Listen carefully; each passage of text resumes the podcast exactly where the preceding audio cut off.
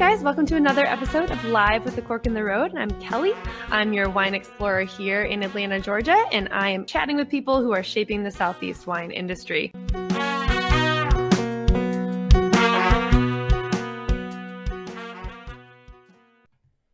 Hey everyone, welcome back to the next episode of the podcast. Great to have you here. I'm always so excited that people click to listen, and so that is something that I really appreciate, and I can't tell you that in person. So I'm thanking you for choosing to tune in today. It means a lot. I also have been doing a lot of virtual tastings with my clients all over the country. So I know that some of you are listening, and I appreciate that.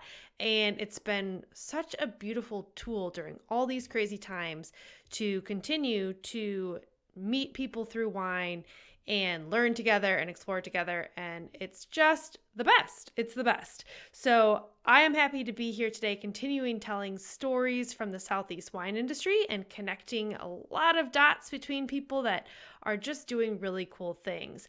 My interview today is with Krishna Chapatwala, and she is the owner of the Wine Shoe in Castleberry Hill near downtown Atlanta. It's a really beautiful shop that she acquired actually right at the beginning of 2020. But she has a background as a professional chef, and it is such a journey. If you are an entrepreneur, if you are a food lover, if you're a wine lover, if you love travel, she has something that will inspire you today. This chat was really fun, and we talk a lot about the overlap of all of her experience that have now converged at her wine shop opportunity in Atlanta. So please enjoy. She has a great story, and I can't wait to hear what y'all think. Make sure that you tag us or post about it on Instagram if you enjoy listening. We always love to see that. I also, if you like wine podcasts, I have to give a shout out to people who have been shouting out to me, which is crazy because they're incredible. But all the guys that produce the podcast called The Winemakers, they all live out in Sonoma and they make wine, they talk about wine, and they give a really cool window into what's going on out there. And they have throughout the pandemic and everything. I've loved tuning in, and they have been shouting us out here in Atlanta. So, cheers to the winemakers. Cheers to people who love listening to wine podcasts. And this is why we love what we do. So, enjoy today's episode, and I'll see you next week.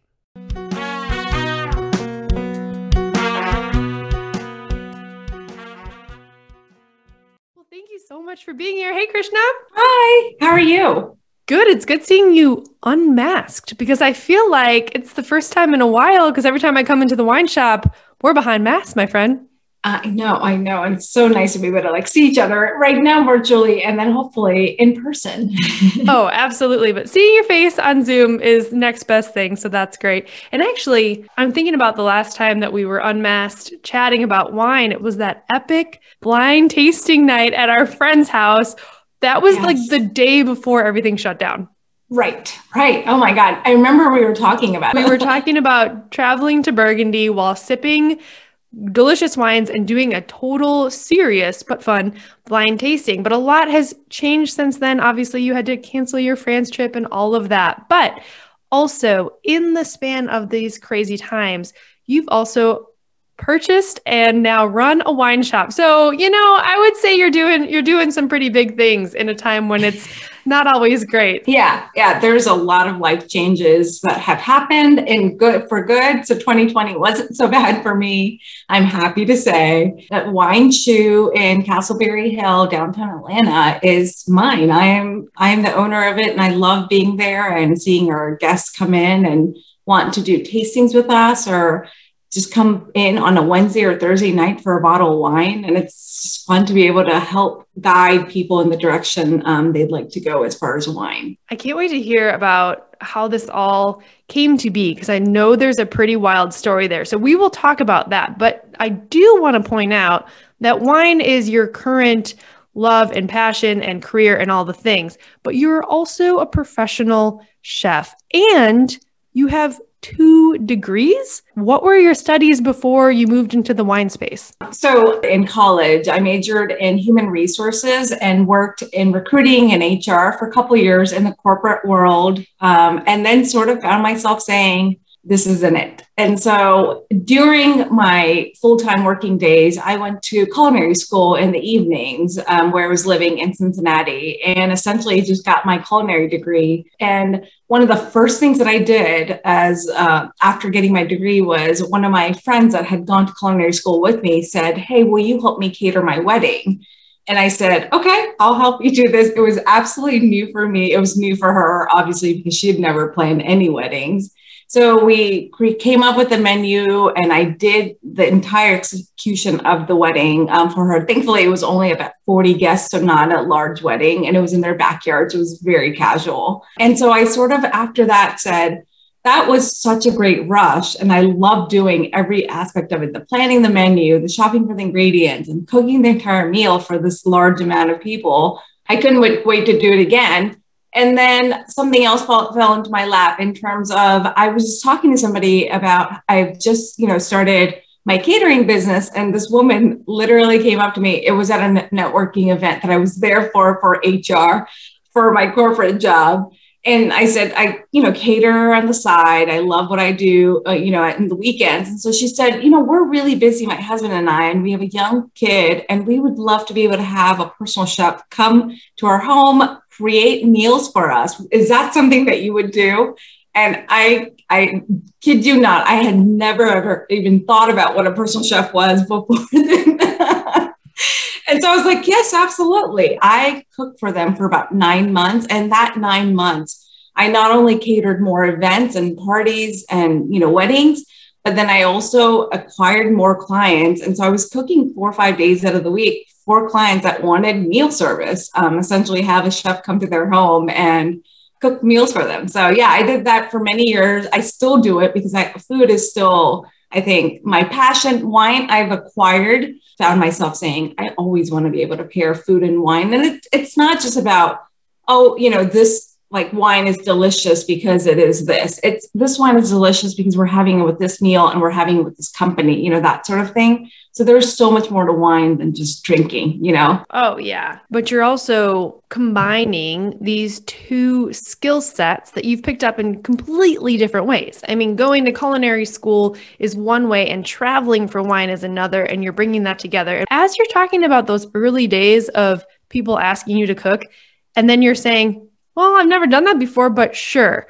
You had an opportunity in your own like self-consciousness to say no to things you've never done but look at you say yes and then you figure it out. And I always hear entrepreneurship, that's how it has to go. But you took some big yeses. I did. I did. I had to because I felt like I knew that the food and cooking for clients was my calling. And so when unique opportunities fell into my lap, I had to take them to sort of say, is this something that I want to do or is this not? And until I did it, I wouldn't know. And so absolutely. Yeah. Yeah. and you figure out the details as you go. Now, did you grow up cooking in your family? Was that something that you did family meals together? Did your family drink wine? Was that part of your everyday upbringing? And no and surprisingly not at all. I grew up in a very traditional indian household where my mom cooked all the food all the time but it was always indian food and watching her or growing up watching her, I was always like, oh my God, I, I can't wait to be an adult. And I could just go to, you know, McDonald's and Burger King and just eat like easy, simple meals. I don't have to, you know, spend hours cooking. It's funny. My family still to this day jokes that, you know, the profession that I've chosen is the one that I just rolled my eyes at as a kid. And so, yeah. my sister actually was the one that really cooked with my mom and she learned a lot of her recipes and all that stuff. Um, but yeah, I was staying as clear of the kitchen as possible when I was young. And so the funny thing is, like, here I am cooking for a living and loving it. and yet you were the one at Burger King while they were cooking. This is kind of amazing. It can go both ways. I hear a lot of people in the wine industry where wine was never a part of their lives, or on the other side, you get people that it was baked into their everyday. Were you a picky eater, would you say? Uh, I wasn't a picky eater, but I was very bored of the like same old like Indian food all day, every day kind of thing. And then like the only fun, you know, non-Indian things that my mom would make is like spaghetti with like jarred sauce or enchiladas and you know with the jarred enchilada sauce. And like that was our non-indian food night. And so it got kind of redundant and boring very quickly. I thought to myself like if this is what cooking is all about then i i don't like it and i don't want to do it. But then i realized going through culinary school there, there's i mean there's endless you know recipes and opportunities to create fun menus and it doesn't ever have to get boring. Well it seems like you're anything but boring with your company but you also were doing cooking classes and i'm curious why the addition of the education piece?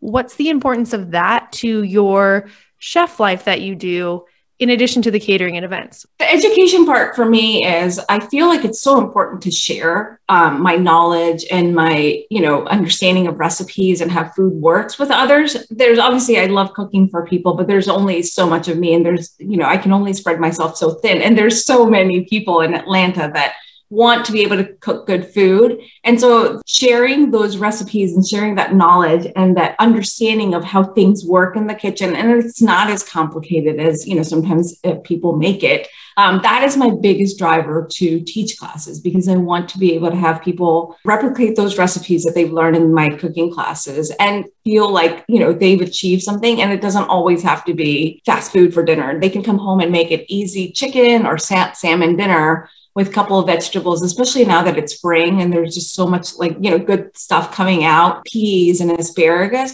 So they can make an easy 30, 45 minute meal for their family and enjoy it. You know, think about the fact that it doesn't take a lot. So that's the driver for me for educating others on cooking there's a huge parallel there to educating people about wine and how to select wine, how to purchase wine, where to go. It's not just, I like this, drink this, I like this, eat this.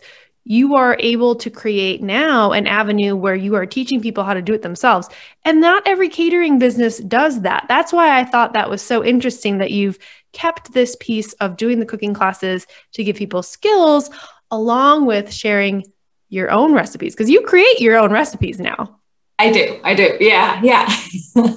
and that's the fun part because essentially, and I always say to everybody, uh, this is just the basis. This is the foundation for, you know, how you can create a recipe at home. And so that is my, my sort of jumping off point how can I make this fun and unique? Like I just, you know, made something with shrimp and it was a very Spanish inspired. Well, how can you make it Greek or how can you even make it Indian inspired with like different spices and different herbs? And so, yeah, absolutely. I create my own recipes, but I always tell everybody this is just a starting point. You can go whichever way you want to go. Just use this as a guide. You're giving people in Atlanta this whole new world to explore by coming to your classes.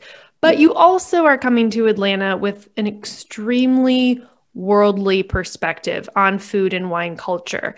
And you mentioned your time that you spent living in Europe. What brought you overseas? And then ultimately, what brought you back to Atlanta?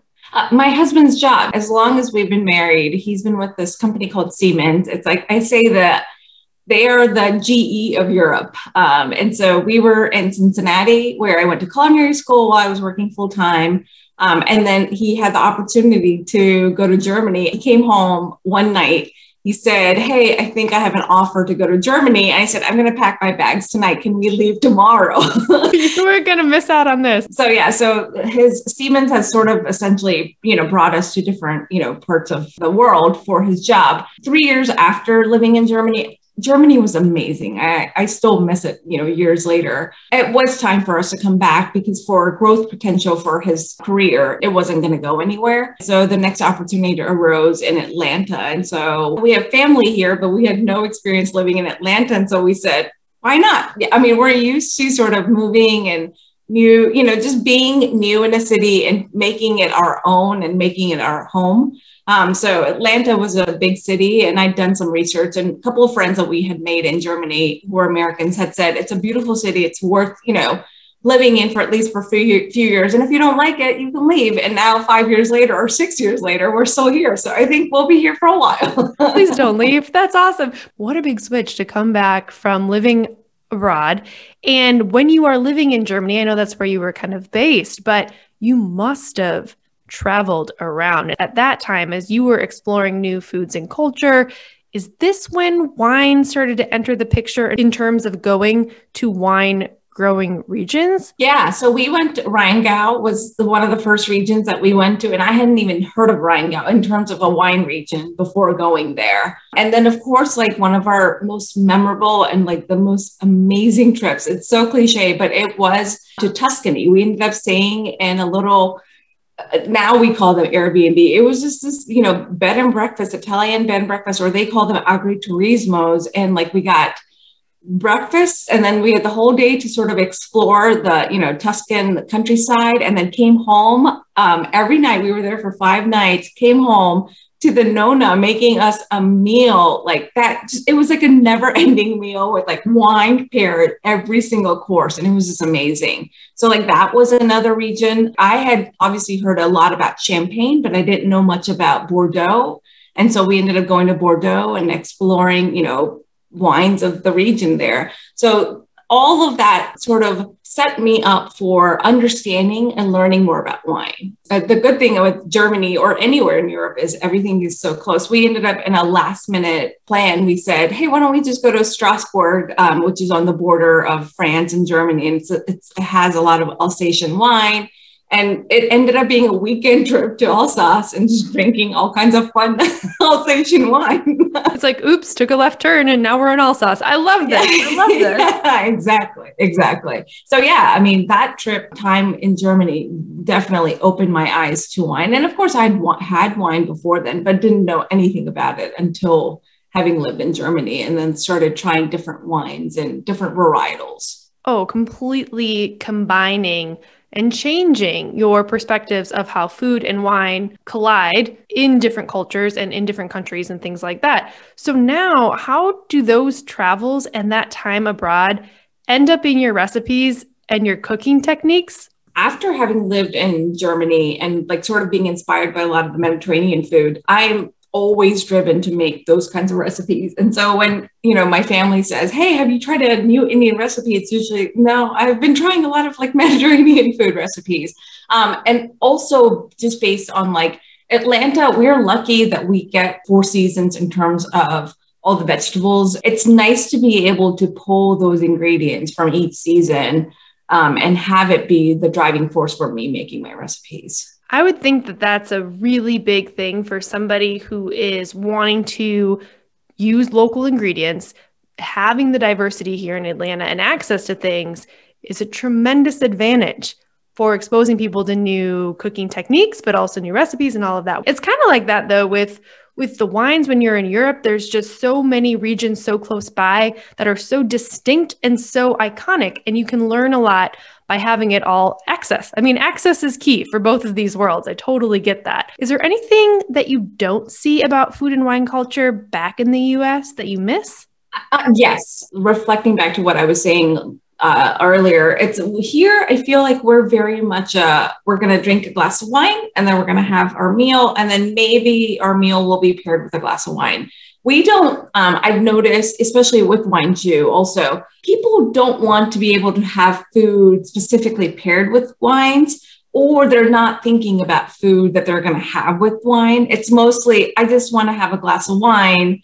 Whether i'm going to have food with it or not is not that big of a deal. That sort of thing where the emphasis of wine is essentially you have your fork your spoon your butter knife your plate of food wine is like that other thing that is always on the table and it's always paired really well with in terms of the meals whatever's being served where here we don't put that much emphasis on wine being forefront on our tables very interesting of the fork knife wine glass that is very key and it's always accentuating the flavors of the meal and people take that into account now me personally I will often say, What food do I want to eat because I'm drinking a specific wine? But it can go both ways, and I get that. But for me, I prioritize what wine I'm opening and then I pick the food.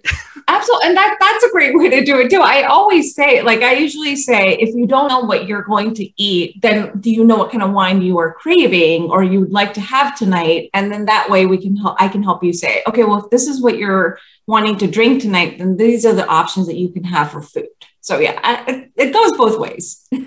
yeah, now I'm thinking that you have a really unique perspective with years of the culinary arts behind you as you're moving into this interest in wine and also European influence from many different cultures and travels.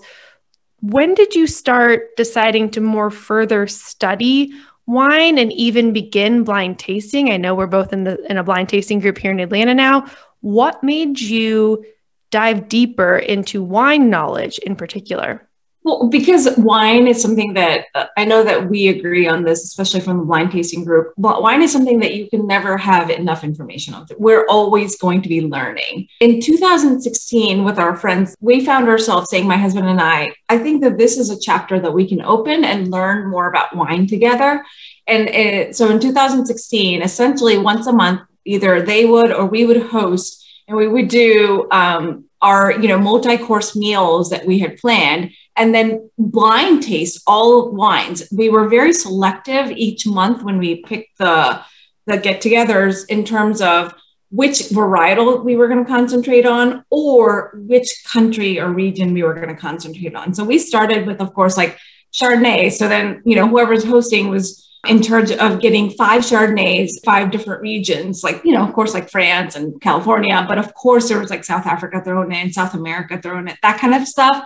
And so it was just nice to be able to do that. And then we would take our notes, we would use the Court of Masters sheet and take notes and say, okay, this is what we're getting in our nose, and this is what we see in the glass, and this is what we're getting in our palate. And then, like, the best part was we would taste all of those blind and then we try it with some food and then uh, again rate them again and say hey this one worked really well on its own but this one you know it didn't work really well with food or vice versa whatever it might be and it was just fun to be able to learn about different varietals and you know just uh, i guess geek out on wine while still having fun with the right people that's the best combination i'm like can we do this again? That sounds amazing. Uh, sign me up. Let's do dinner parties with blind flights of Chardonnay. But the point of that to me is this blind exploration. Why do you enjoy the blinded aspect of tasting? What do you get from that now, especially in your role as a retail wine shop owner? Why do you enjoy blind tasting? Blind tasting sort of is a test always to my knowledge, you know, and of course, you know, as we've said, you can be wrong, we can be wrong, and I have been wrong, but it sort of uh, attests to my knowledge on what I've learned in these past four or five years, tasting a lot of wine blind. And it's so easy for me to just go to my cues of okay if it smells like you know you know pears and a little bit of vanilla uh, in, in, the oak that comes through and a little bit of apple green apple then it must be this you know that it's so easy to do that. But blind tasting also sort of pushes me to say well could it be something else because of these reasons. And so I really enjoy blind tasting because it's testing my knowledge and keeping me essentially on my toes on wine. I love that you say that because I honestly think you are often somebody on our blind tasting calls that will say exactly what you just said. Well, wait a minute. Could it possibly be this? And you get everybody just like, you get everybody thinking in a new direction. And I appreciate that because, again, it always is pushing you to think, where does wine grow in the world? What characteristics could be shining from those places? Is it warm or cold there? And then, you know, going going that next step. But I do realize that you are always very intuitive about that. And I'm actually thinking that the last week I got a, I, I was, I was in German Riesling land and it was Rheingau. And I'm like, you probably knew that. And I didn't know. but obviously that's a really huge piece of your current role now at the wine shop, being able to have the vocabulary to help people understand why wine from a certain place tastes the way it does. So this is your 2020 big leap of faith into owning your own wine shop Walk me through this process because I actually know very little about how this came to be. Was the space available? Were you even looking? Um, not well, yes, end of like 2019, we were looking. So 2016, we started doing these blind tasting dinners. Um, and sort of the conversation came up amongst us as friends um, that they were going to buy land and move in the direction of becoming vineyard owners and winery owners. And I sort of said to myself, what is the next step for me?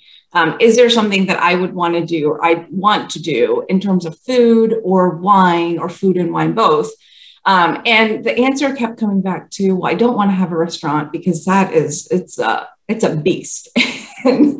after talking with our friends and you know with my husband the one thing that just kept coming back down to me was i see myself having some sort of brick and mortar and a wine shop makes the most sense because then i can you know i can still talk about food and i can still offer you know food pairings and you know small bites in terms of the wine that we're offering. And still you know get to do both food and wine from that um, so that's how the conversation or the ball started roll, rolling. And in mid 2019, late 2019, I started looking, and this wine shop that has been in Castleberry Hill for 10 years. Um, the owner was planning to retire and hoping to pass this on to somebody else. And they were looking, I think they were looking for buyers for at least a year um, before we sort of came in contact with them. And I came, I went into the shop, looked at it, and I walked in, literally said, This is my spot. Like it's beautiful. The location is perfect. I love its proximity to everything. Um, and the way that they've they created the shop itself was just very nice. And so I found myself saying, This is it. Um, and that's how essentially it all started. Um, of course, COVID really delayed everything. Um, we actually made an offer um, and to move forward on closing and everything in January of 2020. But because of what we now know, it took a good seven months before anything was finalized. So, yeah. Wow. Wow. The timing is just unreal. And you pushed through because you knew from stepping in there that that was your next place and that it was yours. That's incredible. How did you pick your inventory to start filling this beautiful space? I'm guessing you had to start from scratch, or maybe you inherited some of the inventory. How did that work? Uh, so I did inherit some of the inventory from the previous owner, but I had sort of I knew going into it that I wanted to cover the entire world because there are some beautiful wine region, uh, wine growing regions that are not represented, and then there are some that are overrepresented. Um, and so I went into it knowing certain key varietals that I wanted to have, as well as regions um, that I wanted to feature. And the biggest thing that I say with Wine Shoe is the small producers and family growers that aren't going to have a spot at a big box store. Uh, those are the ty- types of people that I want to be able to feature in my shop because I'm a small business owner and you know there's a connection there. And then on the other hand, also feature varietals like Tannat that not a lot of people know about. Pretty much every time somebody says to me, "Hey, give me something that I may not have," I usually hand them a mean, given given the circumstance of like our weather warming up, but until now, it's been nice to be able to say, "Here, try this." It's not a varietal that you're you're familiar with or you have you've heard of, but it's delicious and it's thriving in Uruguay. Try it, and it's a nice way to be able to open people's eyes to new types of varietals you definitely have an opportunity to guide people in this direction, especially it seems like during COVID, people are coming to a retail shop because they're going to enjoy wine at home, maybe with their takeout or whatever, but you are now in a in a really key role to take somebody in a new direction outside their comfort zone, which I think sounds like you'd be the perfect person to do this with.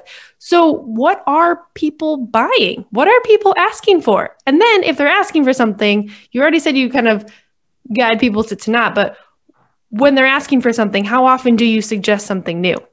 It depends. I mean, I also gauge from you know their their question if they're if they're going to be willing to try something new then i always take them in the new direction um, but if it, se- it seems like they're certain and they want what they want i lead them in that direction i don't ever want to disappoint or make somebody annoyed um, especially as a retail person and in the service industry. so you have to get a feeling for what they're going for. I would say one out of about five or six people, um, I will say, hey, I know what this, these are the kinds of things that you like to drink. Try this. This is something new that you're going to enjoy. So I would say out of one out of five or one out of six is how I can do that with. Right now, I mean, it is it is light white wine and rosé season, you know. like crazy town. I just got a Pinot Grigio, skin contact Pinot Grigio. So essentially, it looks like a rosé, but it's a Pinot Grigio from Umbria, and I, I can't keep it long enough. It's really, really good, and people are enjoying it. And I think because of the weather, Um, people want something lighter, easy on the palate, something that they can chill briefly for 30, 40 minutes and have on its own, or maybe even like just a salad or something, you know, simple for dinner. So, yeah. Oh, I'm very intrigued by this. Skin contact stuff is very exciting. And we seem to get a good selection here in Atlanta. I'm thinking too, I saw how excited you got about talking about this wine. It was almost like success. I secured it or I acquired it, you know? And it makes me realize that in the retail space, building relationships with the distributors here in Atlanta is a huge, huge role in what you can put on your shelves. So you were new to the scene. You opened a new wine shop. What's it been like to build relationships with the distributors? I will tell you, um, hopefully, I'm going to knock on wood and hopefully I don't jinx myself by saying this. I've been fairly lucky. Um, there are a couple of distributors that sort of came with the shop. They had already built the relationship with the previous owner. So those individuals have been wonderful. Um, and then the new relationships that I've built have been amazing. Everybody's sort of, you know, just come in with, you know, a lot of information and knowledge to share with me, and then, of course, wines to try. And so I've been lucky. I will tell you, though, I have found that there's a lot of women in the wine space in terms of distribution. And so it's nice to have another woman on the other side of the counter. So I think they walk into Wine Shoe and see me, and I see them, and it's sort of like a nod to, you know what, we're on the same page, that kind of thing. And that helps a lot. I love that aspect of it. And so I think that's part of the reason why it hasn't been hard for me. Do you think they're surprised to see a female wine shop owner? I mean, I just, I love this, but it's like, you think it's not as common? Funny enough, the women are not as surprised, the men are. that's amazing. So great. So great. So you are building a space for yourself. You're kind of in a unique spot in the Atlanta wine retail space where there's no one really next door to you. You are definitely in a neighborhood that is thriving for people being on foot. And hopefully, after COVID, lots of events nearby, near the big stadium downtown. So you have a, captive audience, I would say, for food and wine things. So, where do you go from here? How are you going to continue to make wine shoe stand out here in Atlanta? So you sort of pointed to the fact that uh, Castleberry Hill is up and coming, and so it's it's getting so many visitors from out of town, but it's also getting a lot of residents. There's a lot of condos um, that we have in the area, um, and then like townhomes and all this fun stuff. Um, and so what I love about it is that we do a lot of private tastings where people schedule a tasting for whether it's eight people or 10 people. They come in. I walk them through about five wines, different wines uh, from different regions, and all of that. So it's nice to be able to do private tastings. I'm looking forward to be able to do walk in tastings a lot more, where people can just pop in and say, Hey, I just want to drink. And I'm able to sort of create a short menu that they can. So essentially, a wine flight would be amazing um, for people to come in. And so it's not a big, you know, to do an affair that they have to plan for. So that is definitely something that I want to do post COVID. And then, especially with the summer getting better. Um, there's also a possibility that I want to be able to do the wine dispensing um, machine that allows people to come in, get a glass of wine, you know, just enjoy at their leisure, not have to, you know, do a tasting. And you have that incredible patio space in the back. So, yes, having wine on site that can be enjoyed. And then while you're sipping, I like to call it your thinking wine, whatever that glass is that you're drinking while you're thinking about what to buy, can happen right on site at Wine Shoe. This is great. Exactly. This is really wonderful because I think you've created a space with a lot of room to grow. Are you still using your culinary background for the shop? Or is that something that you still live dual lifestyle of catering and food preparation? How are you dividing your passions or are they converging at Wine Shoe? So they're converging at Wine Shoe in that I always have, if somebody asks me if there's a food pairing that I suggest for the wine that they're buying, I always have suggestions for that. Um, and I love being able to do that. And then on my little note cards with each bottle wine, um, the, there's a description of the wine itself. And then I also offer a food pairing. So when they're essentially going through um, reading about the different wines that we have, they know what food to pair with the one that they're purchasing. So there's that aspect of it. Um, I, I am still planning to continue to do, uh, do personal chef work for my clients because I'm not ready to give that up. I hope to be able to do some like small bites um, in terms of food paired um, wine tastings. I'm sort of figuring out the logistics of it um, because we don't have a kitchen. And so it's as soon as you don't have a kitchen, that makes it a little bit harder. So I think that we may just, I might just resolve to having like things that are pre-prepared, easy to serve, and not, don't require a lot of cooking with the wine tastings. Um, if that if that's something that I consider doing down the down the road. That makes a lot of sense. And yeah, no kitchen, you got to make it easy on you. You can't be doing something that that's not feasible in the current circumstance. Do not put yourself through that, but finding that lane of what's possible given what you have and still the recommendations of recipes in the wine retail shop like having that i love that what are some of your favorite food and wine pairings based on your recipes and wines that you carry give me like two that you love to share with people so one of the ones that I really enjoy is I have a salmon recipe that I've created. It's got a little bit of like spice, and so it's not heat, but it's spice in that it's got like coriander and it's got a little bit of cumin, lemon zest comes through.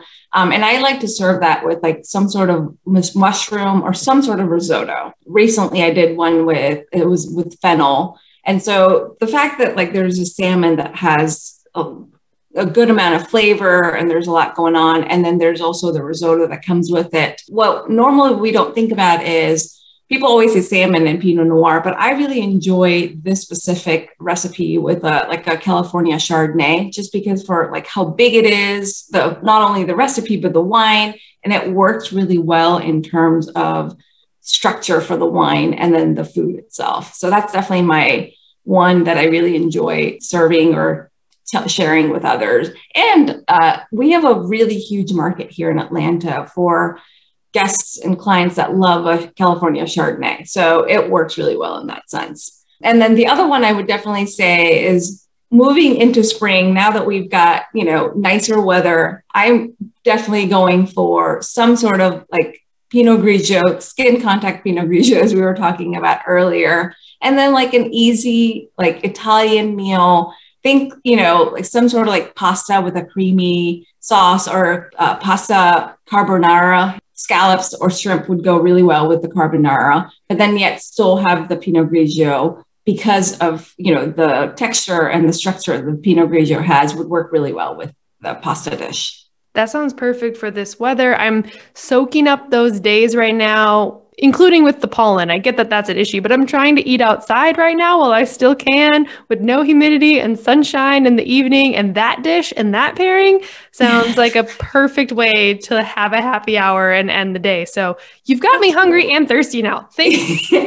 Absolutely. Yes. Anytime you want recipe pairings with your wine, I'm happy to provide them. I'm realizing that making me hungry and thirsty is basically your job. So you're doing you're doing you're doing it right, which is fantastic.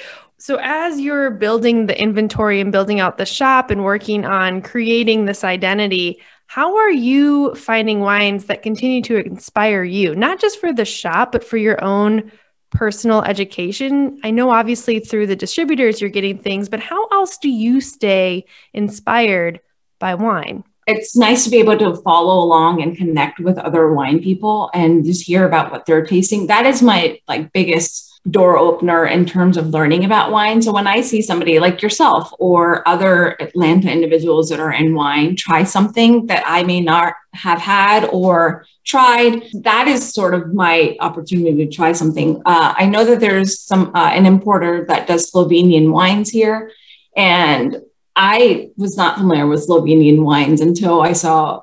I, I believe his post or somebody's post. And so I found myself saying, I'm going to try these wines and I actually tried a Merlot from Slovenia and it was delicious. And you never think about it, but that is that is something that was new for me in terms of, well, of course, Slovenia is next to Italy, but you don't even think about Merlot in terms of an Italian grape, or it's not used very often as 100%. And so the, the fact that this country next door to Italy is producing amazing Merlot and it's coming out of Slovenia is just fascinating to me. So it's nice to be able to see other um, wine geeks share what they're trying and drinking. And then I'm sort of on that, you know, hey, I got to try that too. I'm not offended being called a wine geek. That's fine. I will, that's great. And I love our fellow wine geek community here in Atlanta. It's huge. We're so lucky to have those Slovenian wines here, like based here. It's amazing. Exactly. Yeah. Yeah. I mean, I'm so grateful that Manj does what he does. And like he's not only on his, you know, on the importer side, but he also like comes out to wine shoe and wine shops like wine shoe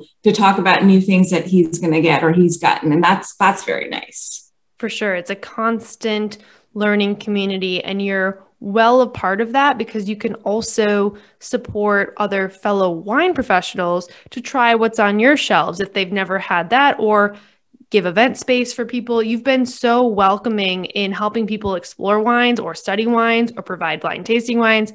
You've been so great with that and we're lucky to have you. So where how can people learn more about where you're at? How can they find you? What's the best contact Krishna and Wine Shoe? So they can find me on Facebook and Instagram. It's Wine Shoe or Wine Shoe Atlanta for respective of each one. Come see the website. If you have any questions, email me or just come hang out with me at Wine Shoe. I want to be able to get wine professionals together at the Wine Shoe and have people come taste wine and just it doesn't have to be a blind tasting every time. I would love for it to be, but if we all just get together and just bring a bottle, or even if we just, you know, get together and I, you know, we figure out a way to drink some wines together and talk about wine, I think that might be a good thing. So, because, you know, the wine tasting group has been virtual for me as long as I've been part of it, I'm sort of looking forward to being able to see faces in person and you know talk to people and wine professionals especially about what we're talking you know what we're drinking and what we've got in stored in the future and all that stuff. So yeah so i'm hoping to open the space up also to um, non-wine geeks and wine geeks.